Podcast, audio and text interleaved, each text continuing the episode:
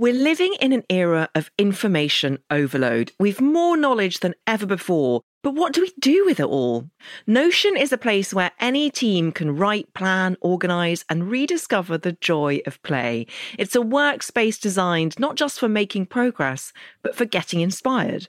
Notion is the AI powered workspace where the everyday takes care of itself. Meetings have summaries, docs find themselves, and every question has an answer because Notion AI turns knowledge into action. And I know that myself because I once asked it to write an introduction for a How to Fail episode. And I have to say, it was so helpful and so convincing. Try Notion for free when you go to notion.com forward slash fail. That's all lowercase letters, notion.com forward slash fail and start turning ideas into action. And when you use our link, you're supporting our show. Notion.com forward slash fail.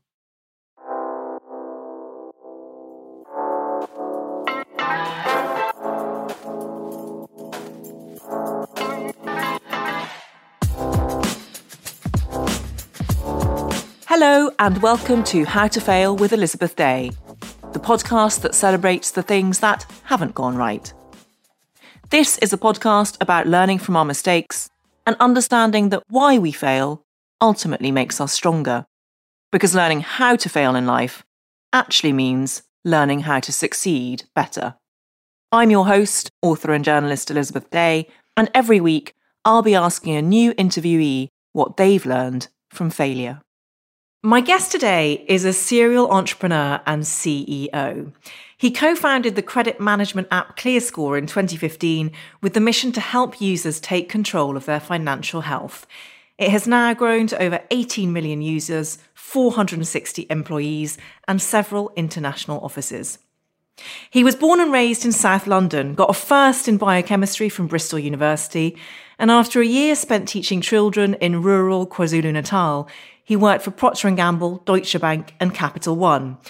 Along the way, he set up his first two businesses and wrote his first and, as yet, only book, Why Should Anyone Buy From You, which examines the importance of trust in business.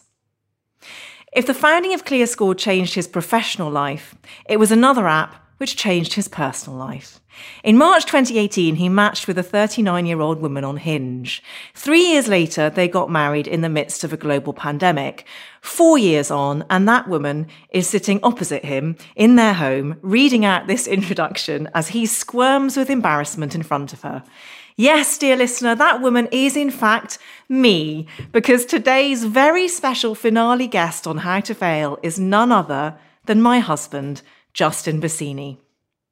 Asked last year by a journalist what piece of advice he'd give someone joining his industry, he replied, One of the biggest drivers of success, perhaps paradoxically, is being comfortable with failure. Most of us fail at some point, and it's okay if you do. If you've learned something and worked with some great people, it's still incredibly valuable. The key thing is to make sure you know what you're learning and enjoy the journey. Justin Basini, welcome to How to Fail. Thank you, Elizabeth. Very nice to be here. That quote, when I came across it, I was so impressed. It was almost as though I'd had an effect on you. Yes, you well, you have had an effect in many ways. The outcome of entrepreneurship is always incredibly, incredibly risky. You know, the chances are you're going to fail. And so you might as well enjoy the journey along the way. Well, I'm asked all the time to have CEOs on this podcast, and I'm very proud that I can sort of get two birds with one stone and ask both CEO and husband. So thank you for agreeing to do this because I know it's slightly unnatural. We're sitting around our dining table being recorded when normally we wouldn't have microphones in our house. But I'm intrigued as to why listeners ask me to have CEOs on here. Do you think that there's a particular experience of failure in business that is instructive? And do you separate it from your personal life? The first thing to say is that entrepreneurship is the lifeblood of the economy. And so entrepreneurs need to be celebrated and need to be supported because most, in fact, all of the growth in the economy comes from entrepreneurs setting things up, whether that's big companies that were set up hundreds of years ago or whether it was your corner shop that was set up a few years ago, right? And the reality is that the chances of having a long standing business is extremely low. So it's something like one in a thousand businesses will see their first year. And then one in a thousand of those will see their second year. And then one in a thousand of those will see their third year. And so actually creating a business which lasts any length of time is a huge achievement entrepreneurs know that when they go into it, we're all, I think entrepreneurs generally are optimistic people because otherwise you wouldn't do it. But you hope for success, but the chances are you know that you might fail. And it's being able to put all of those worries and fears at the back of your mind and being able to still go forward and have confidence that you can create something. That's the skill of the entrepreneur. Now, we'll talk about it a bit later, but the fact that lots of entrepreneurs do fail, it is very hard often to separate that from who you are and the other spheres of your life because most entrepreneurs are, you know, very involved with work, it's their passion, it's central to their being. And so when businesses do fail, it can be very difficult. You're right that we will go on to talk about that because it informs one of your failures. But I had a really interesting conversation with you a couple of weeks ago about anxiety. And you made the point that the work that you do means that you live alongside anxiety every single day of your life. And that you've almost had to learn how to befriend it in a positive way and to understand that, say, 10% of anxiety is just going to be part of your life. That's the decision you've made. Can you tell us a bit more about that? Because I think so often in today's society, we're taught that anxiety is a difficult thing to handle and that we must seek to cure it. But actually, what you taught me was really helpful. It was like, actually, you're never going to eliminate it entirely if you want to live a certain kind of life.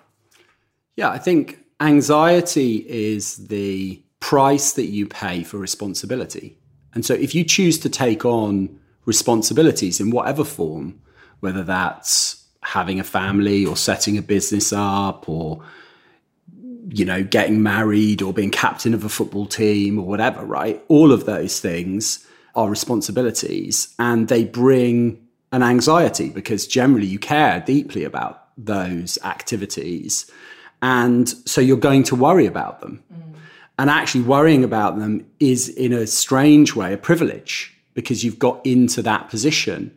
So the fact that I'm anxious most of the time at a low level about the 500 people who work for me and the 18 million consumers whose finances we try and support, you know, that's an incredible privilege, but it comes with a lot of worry and a lot of anxiousness. And if you really want to take on more and more responsibility, you have to be able to handle that. We're going to get on to a more personal side of things in a minute, but I wanted to ask you about something that I discovered when I was researching my book, How to Fail, which is that there are certain venture capitalists in Silicon Valley who will only consider investing their money if the entrepreneur in front of them has already failed at least twice. And it didn't escape my attention that ClearScore is your third business and it is incredibly successful, but you had two that failed or didn't turn out exactly how you wanted them to on the way. Do you think that there's something in that, that actually we can apply those entrepreneurial lessons to life? It's definitely true that every, almost all overnight successes have been 10, 20, 30 years in the making. And that making is a lot about trying and learning and failing. And the, the issue with I think everything in life, entrepreneurship is the same, it's magnified by social media, is that we celebrate the freaks. And the freaks are Facebook and Google and all of these companies where very young people set something up and it becomes huge. You mean freaks as in freak occurrences? Freak occurrences, yeah. yeah. These are the outliers. That is not normal, right? Normal is trying and failing and keeping going and going bankrupt and learning and all of those things. And that actually exponentially increases your chances of becoming successful. Mm. So when venture capitalists or whoever say, I need people who are seasoned, I need people who've had those failures, right? They are essentially reducing the risk because they are buying into 5, 10, 20 years of experience, which means that you're much more likely to make the right decisions. And that's the same in life. Yeah. You know, all of us go on that journey. And for those of us like you and me on second marriages, for example, you know, ironically, our, our marriage benefits from the fact that we've had those experiences, right? And we've made those mistakes and we've had those learnings. And we can bring all of that into the relationship that we've got so that it's successful. I interviewed the Olympic diver Tom Daley for this season of How to Fail, and he said this brilliant thing about knitting, which applies to exactly this, which is that when a piece of knitting goes wrong and you have to unravel it all and start again, you don't start again from scratch, you start again from experience. And I think that's exactly the same with what you've been saying with entrepreneurship and also with relationships. Talking of which, our dating history. so, for anyone who doesn't know the story, we did meet on Hinge. And no, I have never been sponsored by Hinge to talk so glowingly positively about them. But I will do because at the stage that you and I met, I was really disheartened by the world of dating apps. In that I had been single for six months and my experience of apps was that there would be a lot of quote unquote banter leading up to maybe an eventual meeting, which was quite a rare occurrence, at which point I would walk into a bar and feel a complete lack of chemistry with a person that I met who had put all of the most flattering photos of themselves online and didn't actually look like that in real life. My experience with Justin was totally different, but at that stage, I literally had lost all hope and I had bought tickets to fly and move full time to LA on that very Thursday morning that then that evening I walked into a bar and met Justin. And Justin's dating app profile was exceptional in the sense that I now know that the photos he chose of himself, unwittingly, he wouldn't have been aware of this, were not the most flattering. And I thought, you know, he's a fairly nice looking man, but probably not really my type. But he seems quite nice. And he kept messaging me, which, as anyone who is currently dating will know, is, is not a given. And you messaged me day after day. And I thought, God, who is this weirdo who just keeps being in touch? Oh. I'm so used to emotional fuckwits. I was like, what a strange man wanting to be in touch with me. And so eventually I sort of got ground down and Justin sent me a text saying, Elizabeth, I'm traveling a lot over the next few weeks. These are your options.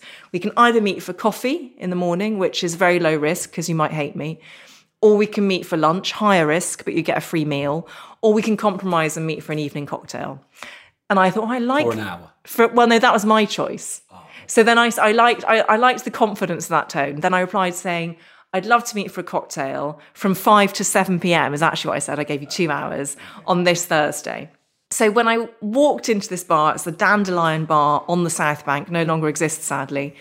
I had such low expectations. And as we know from Mo Gawdat on How to Fail, low expectations or managed expectations is actually the key to happiness.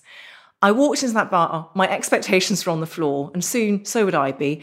And I walked in and I saw this incredibly handsome man and I was like, oh my goodness, that's Justin Basini.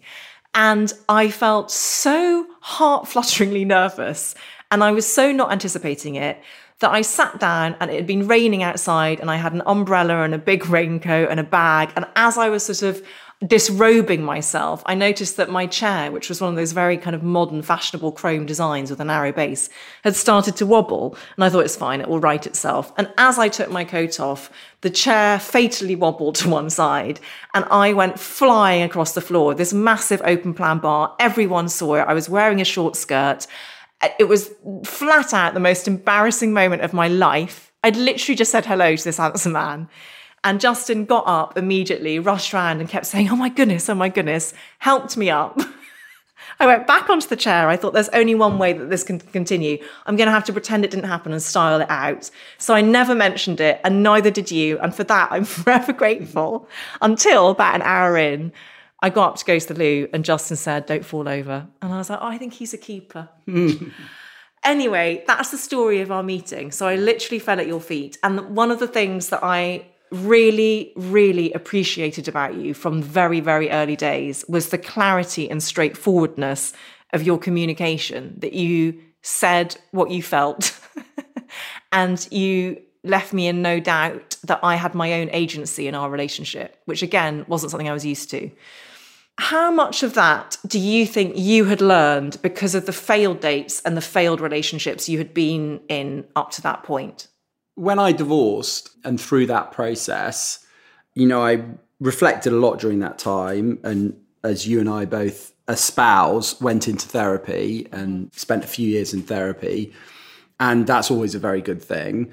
And it allowed me to reflect on what really do you need to bring to a relationship. And I, and you and I have talked about this, you know, I believe that relationships now are journeys where you walk in parallel with somebody and hopefully you stay in sync and on the same path forever, right? But there are times in a marriage where you start to drift apart, and some couples manage to come back onto that path, other couples go onto different paths, and that's actually fine, right? And the more that we realize that's fine, I think that would be a good thing.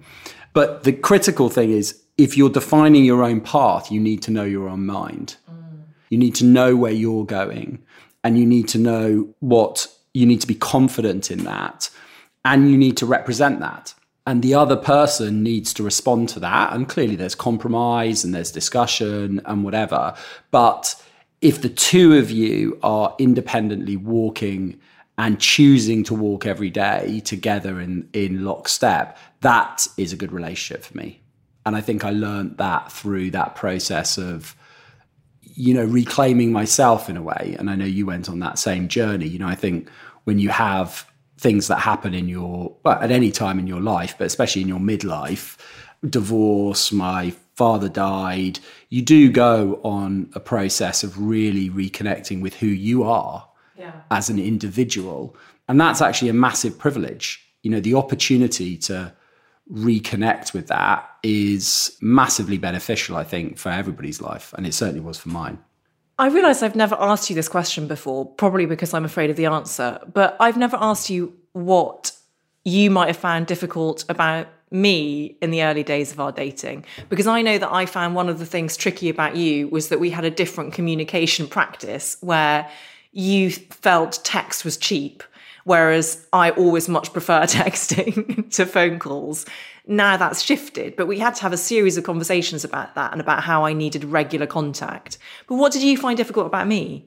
Well, there was that. There was that thing, you know, how to communicate and how to communicate effectively.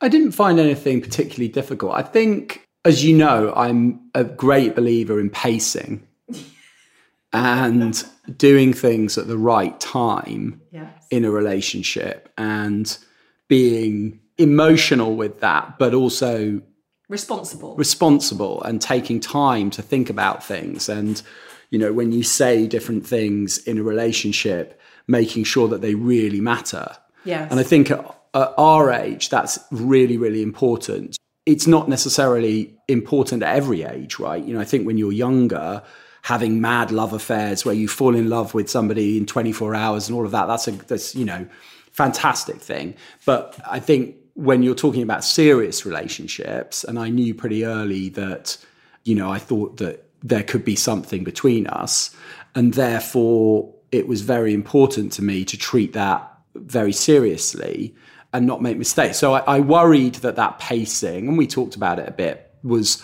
holding things back, and it did. You felt unsure at various times mm. because I was sort of making sure of my feelings and what I wanted to communicate in a very choiceful way, which yes. maybe could come across as a bit cold or rational or too sort of reserved or something. And I know you felt a little bit and I, and I knew that you were feeling yeah. a little bit that, but I wasn't prepared to compromise on that because I didn't think it was right. Yes, and I now looking back, I'm very grateful that you laid such a solid foundation, and also you have three children, so that takes a huge amount of responsibility in and of itself who you're going to let into their lives. And you're right that I did find it sometimes confusing to know what you felt for me, even though I knew your actions were always conveying something. Mm. But for anyone out there who is with someone who they believe to be decent, who they really, really like, and they're not sure potentially what this person feels about them, but they are doing decent things and their actions are showing that they're of good character. It took us six months to say that we loved each other to each other. And in the past, before having met you, I might have felt wrongly that passionate romance was all about meeting someone, as you say, in like 24 hours, deciding to run away to Rio and the rest of your life is fireworks. But actually, I now realize that for me, true love is about feeling safe. And I feel safe because of that pacing, because we laid the groundwork, we laid the kindling for a slow, lifelong burning bonfire, just to really extend the metaphor. yeah, I think that's right. If you think about our relationship being over decades, yeah. six months to fall in love with each other seems entirely appropriate to me. I don't think we should misrepresent it. I mean, there was a lot of passion there as well. Yes, right. I'm not saying you know we we we definitely were well into each other and are well into each other. Yeah. So that passion is there. It's just you know, it was the statement of it. it. Yeah. yeah. And it, I had placed too much value in the past on the verbalization because of everything that I do and who I am. That's an occupational hazard. And actually, it just taught me so much. And it wasn't that we weren't in love with each other, it's just that that's when we chose to say it. And I always remember you said it, and then you said, and that's a commitment now when I say that. Mm. Before we get onto your failures, I want you to share with the listeners the funnel theory of dating because you had a very different experience of online dating from mine, which, because you are blessed with being a cis man, you get to have because I, I, believe that that experience is more positive. But you have this, this funnel theory, and I think it will be very helpful for people to listen to. Well, the, if I do another book, it will be called something like Life is a Funnel. Right? we need to work on that title. Because, and you have talked about the same concept when you talk about failure as data acquisition. That is essentially another way of putting life as a funnel, right? So, if, mm. so in e-commerce entrepreneurship, you think a lot about funnels. So what that is is you start with a lot of people at the top, you know, visiting your website, and then you say, okay, how many people are going to sign up? So maybe half the people will sign up and then how many people will actually download the app that's another half and so you're going down in halves right and what you're doing is you're building a relationship with those users as you go through and that's quite a common concept in business especially internet based businesses but it can be applied to life right the dating that I did, and I did quite a lot of dating after I top got of the funnel after I got divorced. It's a top of the funnel problem, right? And so what you're doing is you're acquiring data, right? You're trying to experiment and have conversations with lots and lots of people. So hopefully, once you've gone through that, you find the diamond. And it worked in our case. I did find a diamond and I was very blessed for that. But also, that process is a very important process because you learn a lot, yes. right? and you learn about you know what is working for you and what isn't working and what works for other people and that process is very valuable in life in the early stages of careers, I always say to younger people, you know, you should be moving jobs like every two years if you can. Now, that doesn't mean you need to leave your company, but you should go and find another thing to do or get that promotion because that really accelerates your rate of learning. And so, the more that you can accelerate that rate of learning, the better because you will be essentially trying and failing and succeeding more. And I'm a great believer in that thing of Babe Ruth the baseball player, you know, he swung more times than anybody else, which meant that he succeeded more, but he also failed more. Yeah. And that is really the essence of a funnel, right? Which is have a lot of things at the top, a lot of experiences, and then filter them down until you find the one that is really right for you. I mean, it basically just sounds like an intellectualized defense for having slept with a shitload of people, but I'll let that slide. I'm only joking. It doesn't sound like that. That's the Basini funnel approach to dating. And I do genuinely think it's very helpful. And I've used it with single friends of mine.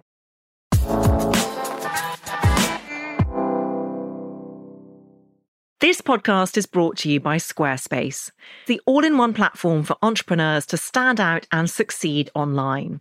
And I know this personally as I use Squarespace for my website and find it so easy to use with plenty of great templates to choose from to make it look super engaging and professional, even for a technophobe like me.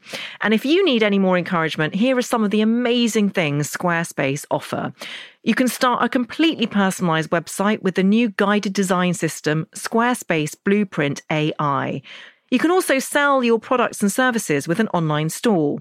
From hand knitted decorations to digital content or services, Squarespace has the tools you need to start selling online. Squarespace supports entrepreneurship by helping you to easily manage your clients and invoices in one streamlined workflow. Head to squarespace.com forward slash fail 10. That's fail 1010 for a free trial. And when you're ready to launch, use offer code FAIL10 to save 10% off your first purchase of a website or domain. I'm Rachel Martin. After hosting Morning Edition for years, I know that the news can wear you down. So we made a new podcast called Wild Card, where a special deck of cards and a whole bunch of fascinating guests help us sort out what makes life meaningful. It's part game show, part existential deep dive, and it is seriously fun. Join me on Wildcard wherever you get your podcasts, only from NPR.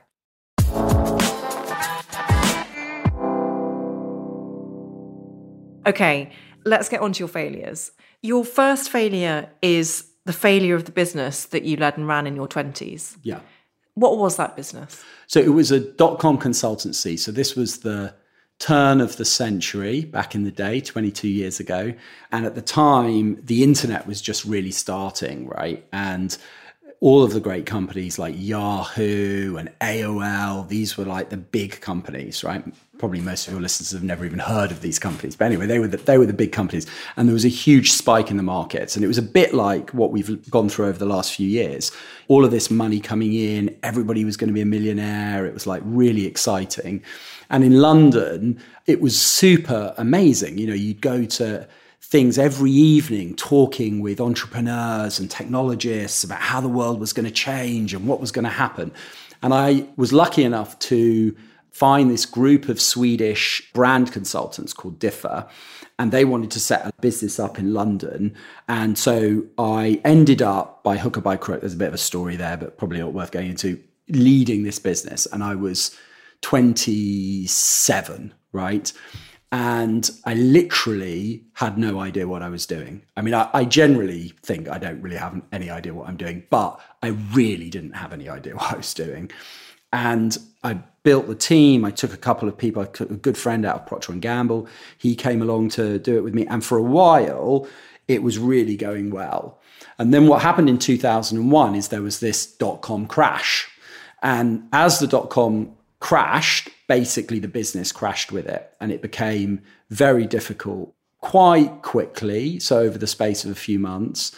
And I made some mistakes. So, I wasn't honest about what was going on. And I. To anyone? To anyone, really. I made the decision, stupid decision, to start to pay payroll on credit cards. So, top tip if you're an entrepreneur, don't ever do that, right? Because we were running out of money and these were my friends and you know it was just very difficult. And so i started to build up like tens of thousands of pounds of debt and it really just sort of collapsed in on itself. And yeah it was extremely difficult at the time.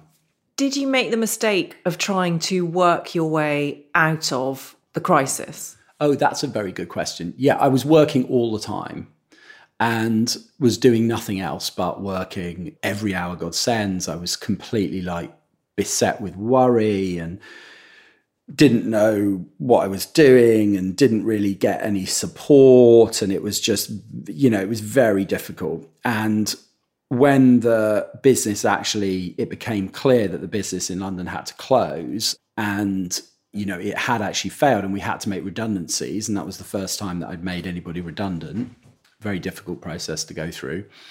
I took it very, very badly.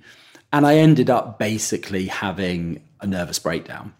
I remember just like, in fact, in many ways, I don't really remember it that well, which, you know, as I've talked to other people who've been through breakdowns or depressive episodes, you know, your memory of it is well, in my case anyway, is quite vague, and I, I, didn't quite, I don't quite know what I was doing, and all of that. Anyway, I ended up essentially suicidal or having suicidal thoughts.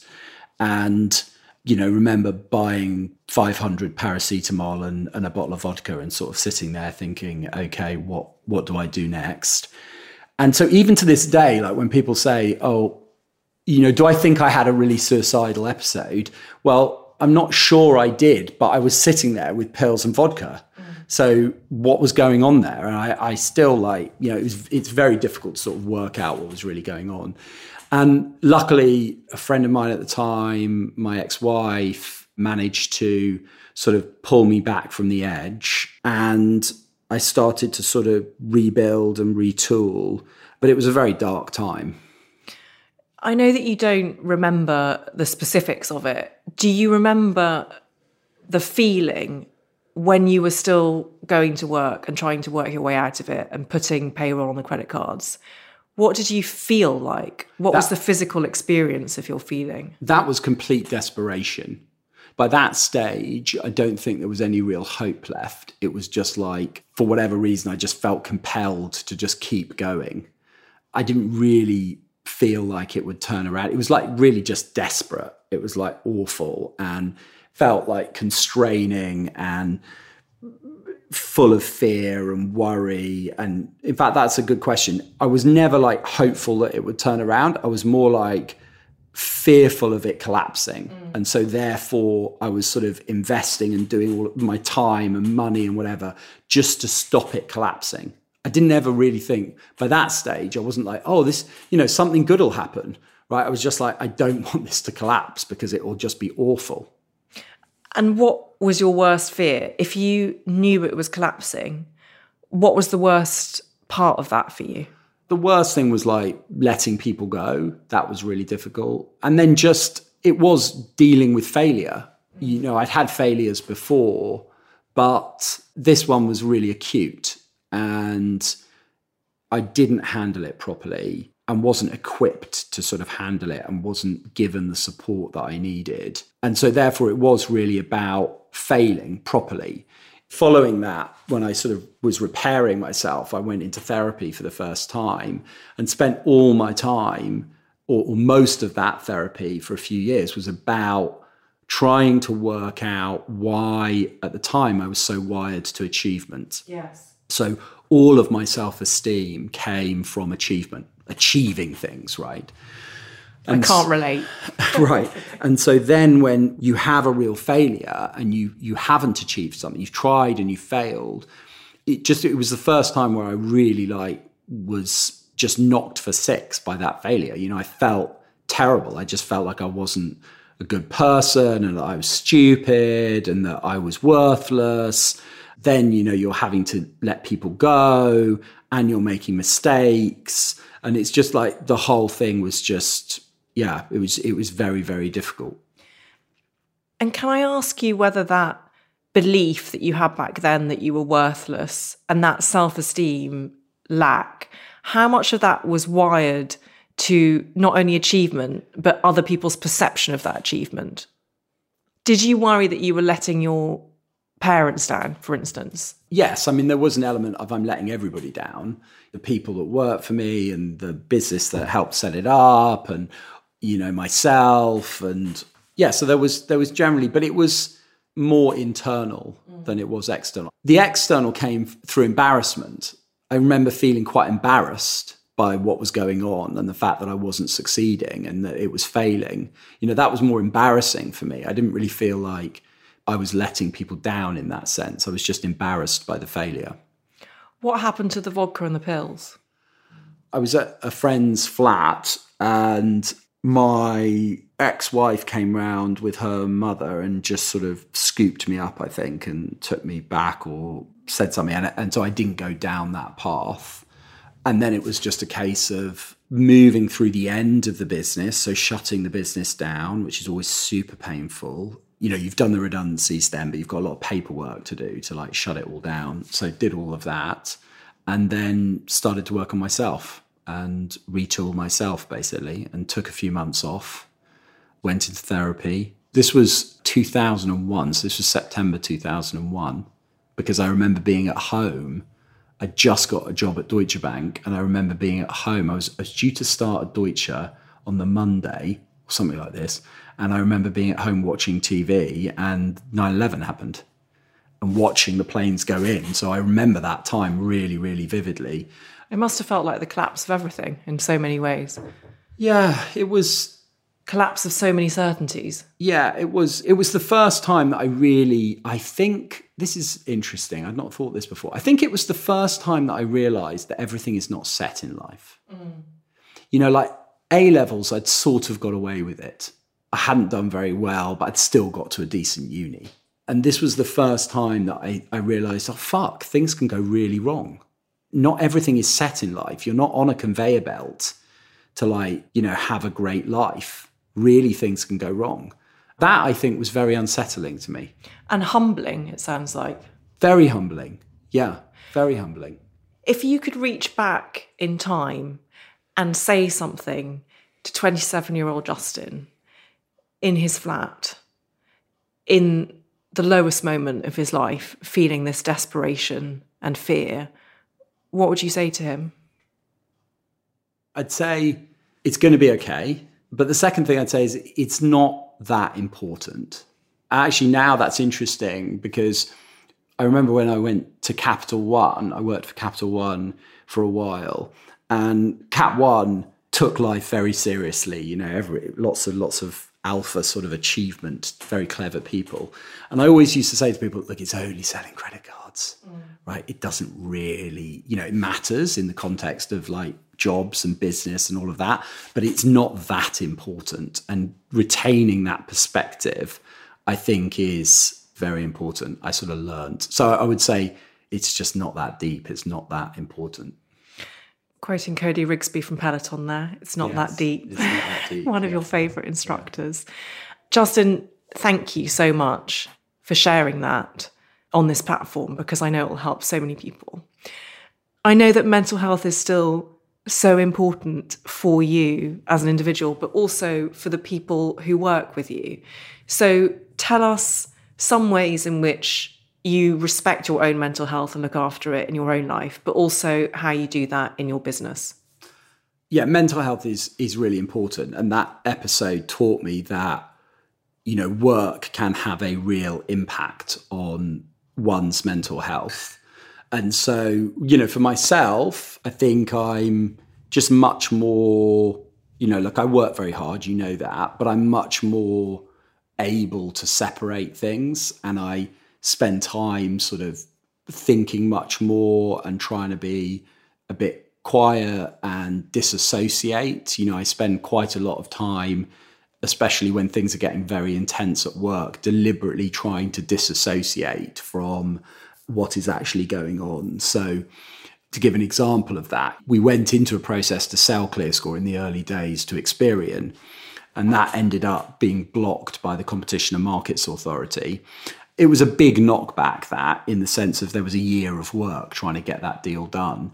It was very difficult. It was emotional. I mean, you know, because we were starting our relationship then. I remember definitely at that time practicing techniques that I'd been taught around disassociation of, you know, what is happening in work from yourself. So meditating and imagining that, you know, that issue has form and shape and what sound is it making. All of that is incredibly helpful to take away, to get some separation from what you're actually dealing with, right? And putting it outside yourself and seeing it as a separate thing from yourself, right?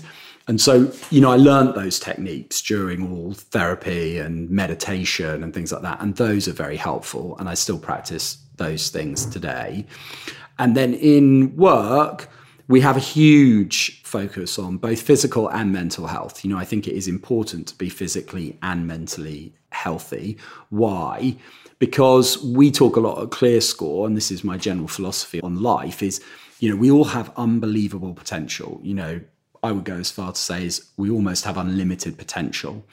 And achieving that potential is your responsibility as a human being, whatever form that takes. But we're all given a set of skills, you know, skills and competencies and our bodies and our minds. And getting the best out of that is really, really important. And being able to stay physically and mentally fit is a very important part of that journey to achieve your potential. And that's your personal responsibility. But the fact that we spend quite a lot of time at work, and at ClearScore, we recruit people who are incredibly passionate and talented about you know what we do. And they tend to think about it a lot and spend a lot of time you know at work and whether that's at home or in the office. And so we have a responsibility as an employer to provide a range of services which allow them to continue to achieve in all spheres of their life. So we have a very healthy dialogue about mental health. We have lots of clubs, you know, sports clubs and games clubs. I mean, just like loads of clubs where people can get together. We have an in house psychotherapist who's used by the whole team very frequently. And the reason I put that in was because I really wanted to reduce the barriers to psychotherapy earlier in people's lives. Mm mean, you know this. I take that to like a really like ridiculous level. You know, one of the things that I bought my eldest son was a course of th- psychotherapy when they turned 16, right? And each of my children have done that. Not because I think there's anything particularly wrong with them or that they need to sort out more than the average, right? But I want them to see therapy as the same as going to a physio. So if they hurt themselves on a sports field, they'd go and take these actions. If they're dealing with something in their lives and they need to talk to somebody and get a bit of perspective, you just go to therapy. And I think the more that we can normalize that behavior, that options for sorting yourself out, and that it's not a special, weird, strange thing to do or intimidating or intimidating the better for individuals and for our country and for the world talking about the importance of physical health there brings us on to your second failure. And once again, I'm extremely grateful that you are sharing this. And it's a very brave thing to do because I know, again, that so many men will relate to this and it's not often talked about. And that's why I'm just extremely glad that we have this opportunity to do so. And in your words, it's your failure to ever look at your body and think that it looks good. Yes. When did that start? I think it's always been there, but I think it gets worse. It got not worse, but I began noticing it really when I was more conscious of my body. You know, when you're a teenager and things like that. Like, I don't really remember it when I was very small. But certainly, ever since I've been a teenager and been aware of my body in that sense, I've never been happy with it. And what form does that unhappiness take? How do you think you look? I just don't think I look good. When I look in a mirror, I just immediately always just focus on the things that are wrong and I don't really see the the whole of it, right? And I I mean, you know, you live with me, you know, I spend a lot of time exercising, trying to be healthy. So the rational part of me by almost any measure, I'm super fit and super healthy, and I exercise a lot. I, you know, I, I take care. We take care in what we eat and all of that. But I still, in my heart and emotionally, am never satisfied. I think about what I eat all the time, right? Just constantly, like, and it doesn't necessarily stop me doing anything, but I'm constantly thinking about it, and I'm constantly like, sort of on a diet I mean, I don't think I've ever been off a diet in like 30 years. Now, it's not like there's intensities to it. So it's not like I'm on Weight Watchers or I'm doing this, that, and the other. I'm just constantly like editing what I'm eating all the time. I never feel comfortable. Every time I have a bowl of pasta, I feel guilty. You know, it's that sort of thing. Now, it's not a major issue for me in the sense of it doesn't drive me to behaviors which are maybe destructive, but I wish I felt better about it.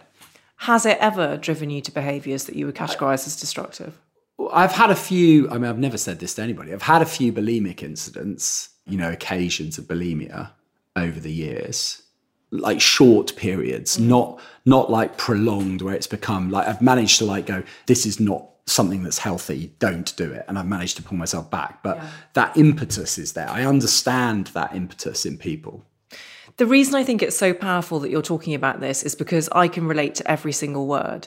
And I think that socially, there's an expectation that this affects women. And that gendered categorization is possibly really, really unhelpful and has marginalized a lot of people who are living with this and who feel that they can't speak about it because there's so much shame attached and so much secrecy. And that's why I think it's so bloody powerful what you're doing. And I'm so glad that you're doing it and I salute you for that. Mm. It's been really instructive for me also because I can tell you that I think you look great and objectively you do, but it doesn't have the impact that your loved one would wish that it does, does it? No. Okay. Has no impact. Is it worth doing anyway? It's worth doing anyway, yeah. Yes. And have you noticed that these patches get worse when you're particularly stressed? Is there any rhyme or reason to it? It gets worse when I'm not exercising. Mm-hmm. Because then the whole thing sort of like, okay, you know, like the exercise that I do sort of fights against it. I look at my body and, you know, I have a sort of dysmorphic reaction to it, right? But if I know that I've done a lot of exercise, I'm sort of like, okay, well, I'm doing the best I can. And probably, again, rationally, I know that I'm okay and my yeah. body is okay, even though I don't feel it. I don't like have a feeling for it. Yeah, I have exactly the same thing. That's in the kind of facts column. The fact is, I've exercised today. But do you think that you then get trapped into a thinking of, I need to earn my right to eat? Oh, I, yeah. I mean, that's like the thing that is like really, yeah, I definitely feel that, that I can eat when I've exercised. Now, I, again, there's an equation going off in my head. And so it doesn't mean that I don't eat if I haven't exercised, which yeah. I can see how people get into that very easily. I'm lucky I don't have that, but I'm constantly thinking that. Mm. So it, it's not strong enough as an impetus, or maybe I'm older now and I can maybe like a few years ago I would like stop eating if I wanted to, you know, lose weight. When I got divorced, that was when I was probably in my best shape. And then I would, I went on these mad exercise programs and things like that. And there, if I was trying to hit weight, I would not eat for like two days and I would go to a sauna to like, you know, lose weight and things, which was a mm. bit weird. I was on one of those exercise programs where they weigh you all the time and like calipers and all of that sort of thing. And if I had a weigh in, I would be like a boxer. I'd go to oh, the like sauna. I'd go to the sauna and I'd sit in the sauna for an hour, lose a couple of pounds of water, and then know that I would hit my weight the next day. I mean, that's like not particularly healthy behavior. No, that's not healthy at all. No. Were you happy? Well, I still looked in the mirror and wasn't satisfied. Yeah. Do you think that taught you something? Yeah, that even well, in yeah. your best shape? Yeah. Okay. Well, it taught me that I'm never going to be satisfied. Yeah and so that's a cross that I have to bear. Like, I don't think that particularly needs to change for me, you know, where I am. But I, I definitely have a lot of sympathy and feeling for younger people, especially to like my eldest son is part of that. So he's 18 and he's sort of part of that Love Island body type thing, right? Where mm. They're hitting the gym, there's huge pressure to like bulk up and be muscly and all of this sort of stuff. And actually, that's more important in many ways nowadays for younger people than having a functional body. Like I'm trying to retrain my brain to try and prize functionality over looks. Do I have a body that is functional for me, that allows me to do everything that I want to do, that feels comfortable? And are you grateful for it? Because I think that's the other thing that can help is gratitude that you have that functionality. Yes, that's right. And that's part of it. But I also disassociate a little bit. Like I, you know, I don't want to get too metaphysical, but I do believe that part of my belief system is that we're we're in symbiosis with our body mm. and that we don't own our body and that we're separate from it. And I'm hugely grateful for my body. And so it's sort of like I'm looking at something that I'm dissatisfied with the way it looks, but I'm really glad about the way that it functions. Yeah, so I actually was wanting to ask you about that because I know that you are extremely influenced by Buddhism and the concepts of Buddhism. And one of those concepts, as I understand it, is that your body is a kind of flesh covered avatar. Yeah. But what's really important is the soul that's carried within it.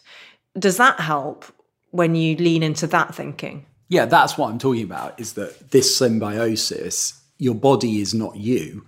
Mm. And your brain is not you. I mean, that's something Mo talks about, right? Mo Gawdat. Mo, Mo talks about, you know, your brain. And I really believe that, you know, that there's something that that you are the thing that can observe your brain, and equally you are the thing that can observe your body. Yeah. And so you are separate from it. And so, insofar as I think about it, I'm grateful for what my body allows me to do. And I'm grateful for, you know, when I'm on the Peloton or I do a boxing session or whatever, I'll often walk away and I'll thank my body for being able to do it. Oh, I love that. You know, and, and so I, I, I like my body in that sense. I just wish that I looked like a Porsche 911, not a Ford Focus. You do not look like a Ford Focus. Also, I don't find Porsche 911s attractive. You look like a Range Rover Velar. If I think, you know, anyway, Wait, or uh, but you want okay? I'm not good with my car you, metaphors. Yes, you wrote that one. right. but but do you see what I mean? It, and it, to be honest, it doesn't really matter what you think. or a Jaguar. I know, I know. It it's what matter. I, you know, uh, but that's the way I feel about it. Final question on this before we move on to the next one. It's a biggie. How much do you think it's driven by fear of death? And the reason I ask you that is because I know both your parents had and have extraordinary stories of where they came from and the hardships that they survived. And I wonder how much of it therefore comes down to wanting to be as healthy, as vital seeming as possible in order to fight the ultimate battle. I don't think it comes that much to death. It's more getting old, but I don't fear death. I've spent a lot of time thinking about death, you know, because of the Buddhist thing. And, you know, I have a sort of philosophy on it, which helps me to not fear death. And I don't fear death, but I do fear a bit getting old, that slow decline. I think watching my father die, and obviously, you know, my father died of Alzheimer's, and watching my mother and all of us try, principally my mother though, caring for him as he died was a difficult experience and an experience that I definitely would not want to go through. So I do think about that when I'm exercising, mm. because obviously one of the best ways of staving off dementia is to stay very active and lots of exercise and all of that. And so, and I definitely think about that. Thank you for sharing that. For anyone who doesn't know your mother Ursula's story, I can give a handy précis here, but I think you would do it better. There is another podcast that people could listen to that we did called hmm. Behind the Scenes at the Museum. Was that what it was called? I think it was called that. Yeah, yeah, Where we, we walked around the Imperial War Museum. Terrible name, great museum. And you go into more detail there. But I just think it's such an astonishing story. Would you mind sharing it? Sure. My mother is a refugee, which is why I think the way we treat refugees is very important in the world, especially where we live in the UK. But my grandparents were from the east of Poland, now the west of Ukraine, in an area that has had a plastic border for quite a long time. You know, it's just moved from Russia, Ukraine to Poland. They were farmers around a place called uh, Ternopil. And in the early part of the war, so in like 42, the Russians came in and annexed that part of Poland. And that's why it's Ukraine now. And a lot of the Poles that were there got shipped out to the gulags, actually in Siberia, but it was east of the Ural Mountains. And if you go into Google and just put Ural Mountains in, you'll see how far away it is from Europe. It was like extraordinary closer to China than Europe. And they got shipped in trucks. I had two uncles, my mother's brothers, Thaddeus and Adam, and they died on the journey. They would have been toddlers, maybe a two year old and a babe in arms. One died on their birthday and one died on Christmas Day, believe it or not. I mean, just terrible. And they're buried in unmarked graves by the side of the road. I mean, it's just unbelievable. So they were all shipped to Siberia. And so there were a lot of Poles there. What happened was that they sort of escaped. At that stage, my grandparents were separated. So my grandfather, Władysław, was in a male gulag, and my grandmother, Zofia, was in another one. And when they separated, they said, okay, if we escape or if we get out, get out of Europe, because of course they didn't know how long the war in Europe would go on. It might go on forever as far as they was concerned and get out into the Middle East. And so a lot of Poles and displaced people generally, especially if they were Christians, ended up in the Holy Land. And so in 42, late 42, basically the Russians were fighting on mul- multiple fronts and the Poles were sort of let out of the gulags. They sort of escaped, but it wasn't like they were tunneling or anything. They just sort of let out.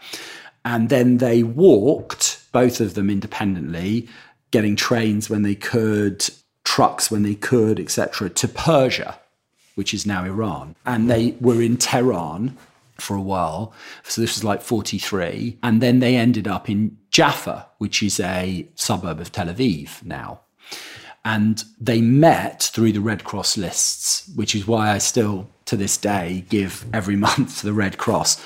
Because, you know, I just imagine my grandparents having been on this unbelievable journey, not knowing whether either were alive, you know, no mobile phones, no letters, nothing, right? And then they're literally like scrolling down lists on a notice board. And then suddenly you see that your part, your, you know, your wife, your husband is there. I mean, just, I mean, mind blowing. And so they then reunited and both then volunteered for the Polish army and both of them served in the Polish army. My grandmother fell pregnant with my mother, and mum was born in July 44 in Jaffa. In a refugee camp? In a refugee camp. And my grandfather was fighting at the time in the liberation of Italy. So fought at Monte Cassino, which was a the Polish army under General Anders had a huge role to play there after the war finished, they came back and, and were basically in Jaffa, and my mum was sort of raised there as a little toddler. And then because my grandparents were displaced, so they couldn't go back home because it was Russia. And because they'd fought in the Polish army, there was a relocation scheme, and they could choose where they wanted to go. So they could choose to go to Canada, or they could choose to go to England, Britain, and they chose to come to Britain and so I think it was in sort of 48, they came over to Britain as refugees and were in Essex, in Nissen huts, in sort of metal huts. And that's where my mum was brought up until she was probably six or seven. And then eventually they ended up settling in Lancashire, in Accrington, just outside Burnley. There's a very large Polish community up there back in the day and my mother basically was brought up there. Such an amazing story. The reason I wanted to go into such detail about your family is because for me, it tells the story of the 20th century in Europe in so many ways. And I love listening to it. So I hope it's also been interesting and, for other people who don't know us. And the critical thing is, it is still happening today. Exactly. ClearScore, we're very lucky to have sponsored a Ukrainian family who is now living in a house that we're paying for. So, parents, three children, one of which is a very small baby, and they are from Ternopil. Exactly where your mother's family. Exactly from where my mother is from. And they are now in the UK because of the war in Ukraine, because of that displacement. Exactly the same story. Mm. You know, it's just extraordinary that we think things have changed so much, and they haven't really. Yeah. And how we act and how generous we are as a people is really, really, really important. We have to get your mum to meet that family. We should. your final failure, which, as you know, I'm really glad you're going to talk about because I've written an entire book about friendship, which is out next April, and you're in it because your third failure is your failure at friendship. Yes. How do you fail at friendship? Well, I just have never really worked out the sort of way that you just invest in friends. Friends always come down my list of priorities. And when that happens, of course, it becomes a sort of self fulfilling prophecy because you're not investing in those relationships. You're not investing time and effort and care. And so they become more acquaintances. And then when you do finally see those people again, it's sort of like you've lost the connection and things like that. And I have literally never really worked out how to do that. And I watch you, and you're, you know, an amazing friend to so many different people. And the care and attention and time and energy and connectivity that you put in, I just could never imagine doing that. So you enjoy time spent with friends? When, or or you can remember enjoying time spent with friends when you were a teenager? or do you feel like you were always putting on a, bit of an act? I think that's quite a common feeling that sometimes you don't feel you can be fully yourself. I definitely feel like that. Right.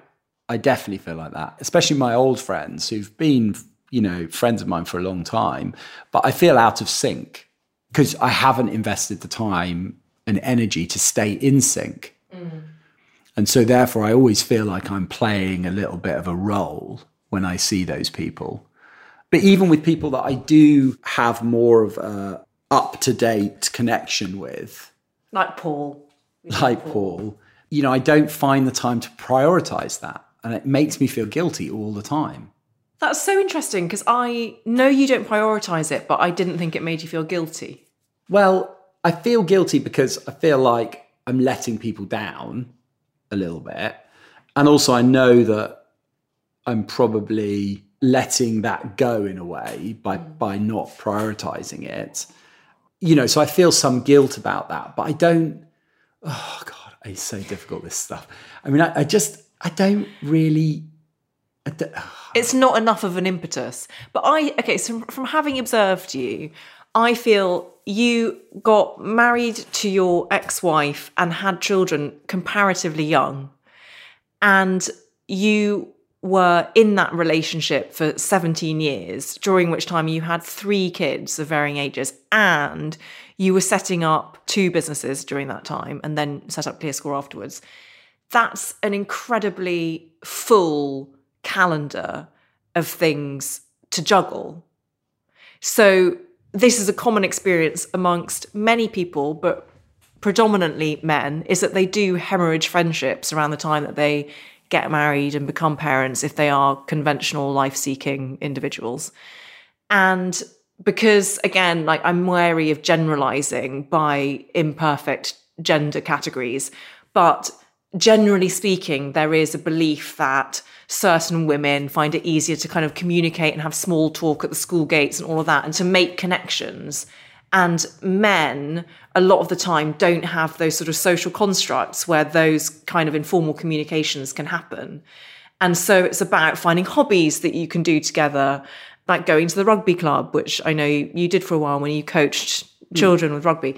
But I don't think you're unique for hemorrhaging friendships during that time. I think you were just really, really busy.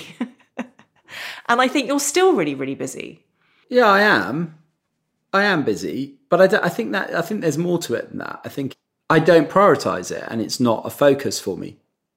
It doesn't really matter that much to me, but I sort of recognize that I might be missing out, and I, I recognize that it's not sort of normal. It's more normal to have friends than not have friends. Do you think that's part of you that's avoidant that doesn't want to expose yourself to being let down, that has a fear of investing lots of effort, doing lots of emotional groundwork, and then someone letting you down? And so you remove yourself entirely? Not really that didn't track with you. Okay. Because what I don't because you know I don't I don't need more emotional crutches around. I'm self-sufficient enough that I don't need friends to sort of support me through things. But I think it might be pleasant to have mm. more friends and it might be stimulating and interesting and all of that, but I just don't have the ability to do it. It's so interesting because I do need friends as emotional crutches, and also my fear is like everyone dying. So I therefore need to have more friends so that the chances of everyone dying simultaneously are negligible, yeah. and that makes me feel safer. But who do you go to? I mean, obviously, we never have a bad time, but if there was a relationship stress, you wouldn't have any, you don't go to anyone, do you, no. to talk about it? And that has that always been the case? Yes. Why is that? Is there a fear of reciprocity there? Definitely a fear of reciprocity. Okay. So you I don't worry... want to owe people anything. Right. Why? I don't know. That's a very good question. I don't like the feeling that people owe me things. So I'm very happy to give a gift or to whatever. You know, I, I, I like that process, but I don't like the fact that I will then assume that that person owes me something. You'll assume that. Yeah, that they that they Uh, that that, they- I'll assume that they will then at that point feel Okay. that they owe me something. Yeah. And I it's don't like that feeling. it's why you also always like to do the cooking when people come around for dinner. Correct. You yeah, you would have a horror of them doing that for you. No, there there are better examples of this. Let me think of some better examples. As you know, I would hate a birthday party. Yeah. Right? You love a birthday party. I mean, I would love one if someone I- to organise one for me. I hate birthday parties, right? My own birthday party, because the idea of inviting 20 people or 50 people or five people or one person and then putting themselves out and spending the evening coming to celebrate something for, I mean, I'm literally getting shivers here. I absolutely hate that idea mm. because I do not want that reciprocity. I do not want to feel like I owe all those people because they turned up at my party. But you don't mind if I do it or if your children do it. Well, I do a bit, you know. I don't insist on the kids coming round here, for example, because I don't want to put that on them, right? I want if they want to come, they can come, right? Mm. But you know, I don't like that forcing that sense of reciprocity. But maybe that's because I don't take that much pleasure from it myself, right? So going to somebody's party is not something that I would look forward to Yeah. it's not something that I would like, you know, massively enjoy. I'll do it and I have, you know, fun when I'm there and it's okay. But it's not something about, oh, brilliant, we're going to a birthday party. Yeah. That I think I've identified what it is. I think you don't like the social constructs. You don't like the feeling that you have to live up to an objective expectation that has been designed by society. So it goes back to what we were saying at the very beginning about romantic relationships. A successful romantic relationship for you is one where we walk alongside each other and hopefully that lasts a lifetime. But it's not a failure if it ends because we've had that time walking alongside each other. Now, you're not falling into the socially constructed idea of romance, which is just being like run away with a coup de foudre, passion, all that sort of stuff, although there is passion in it. And in the same way, maybe there's a social construct around friendship that sets you on edge because you believe that you are expected to behave in a certain way. And actually, you want to show up as your fully authentic self and allow the other person to do that if they feel like it. Whereas there's this social baggage of like, oh, we must meet up for a pint and talk about what's going on in our lives. Actually, you'd rather it was more authentic than that. And you just did it when and if you felt like it. yeah, maybe. No, he doesn't agree. it's just, it's so interesting. And we could talk about this for hours, but we're not going to because we're running what's out of time. very But- interesting about Yeah. it for me is that, you know, this is the thing that I just haven't worked out what it is. And I haven't worked out what it is in you either. like I've spent a lot of time thinking about, you know, this issue, various issues, and I've worked. I think I've worked out most of them, mm. right? You know, my body dysmorphia, do you know all of these things? Like I've dealt with all of these things. This is the one I just can't work out, and the reality is I can't work out whether I care that much. I know. I know. You know, but as I say that, you know, I don't want anybody who classes themselves as my friend to think that I'm sort of dissing them or whatever. you You're know? not saying you don't care about them. No. It's about whether you care enough about friendship. right? That's the whole- Generally, Yeah. My final question on this Do you think it's because, as an entrepreneur, a CEO, a founder, you have to be very on all the time at work and you have to have constructive, collegiate interactions and communicate. You have to constantly communicate and be very clear about your decisions. And when someone comes to you with an issue, you have to think quickly because indecision would cost you money and business. And so you have to be so on all the time that maybe there's just not enough capacity left over to do that in friendships. I think that's definitely that. There's definitely a lot of truth to that. I don't lack for connection with people. Yeah. I spend a lot of time at work with people who I really like. I think everybody's terrific, and you and my children. You know, it's not that I lack connection in my life, and I don't necessarily want to like sit in a room by myself the whole time and just, you know, be alone. So I don't feel the need for any more stimulation than that, any more connection. And maybe that's part of it. And maybe there'll be a phase in your life where you do feel that need when things might quieten down, and that will be the growth of your wonderful friendships. Maybe. I'm glad I finally hit upon something that you said yes to. That's a relief. I think I said maybe, didn't I? maybe, sorry. How has this conversation been for you, Justin? It has been good, slightly odd. Oh, God, don't go overboard with the compliments. Um, no, it's been great. It's been an interesting experience reflecting on that. The most interesting thing for me was the body dysmorphia thing, probably. And me. I haven't really thought that much about that for a while. So that was very valuable. I've loved it, even though it is a slightly strange scenario because we wouldn't normally be talking like this and I wouldn't normally be interviewing you. But I've learnt a lot. I've fallen even more in love with you. And I'm so grateful to you for trusting me enough to do this and for opening up in the way that you did because I know that you won't believe this, but I know for certain that it will help so many people in so many different ways. So I cannot thank you enough, Justin Basini, my beloved husband, for coming on How to Fail. Thank you, Elizabeth. I love you too.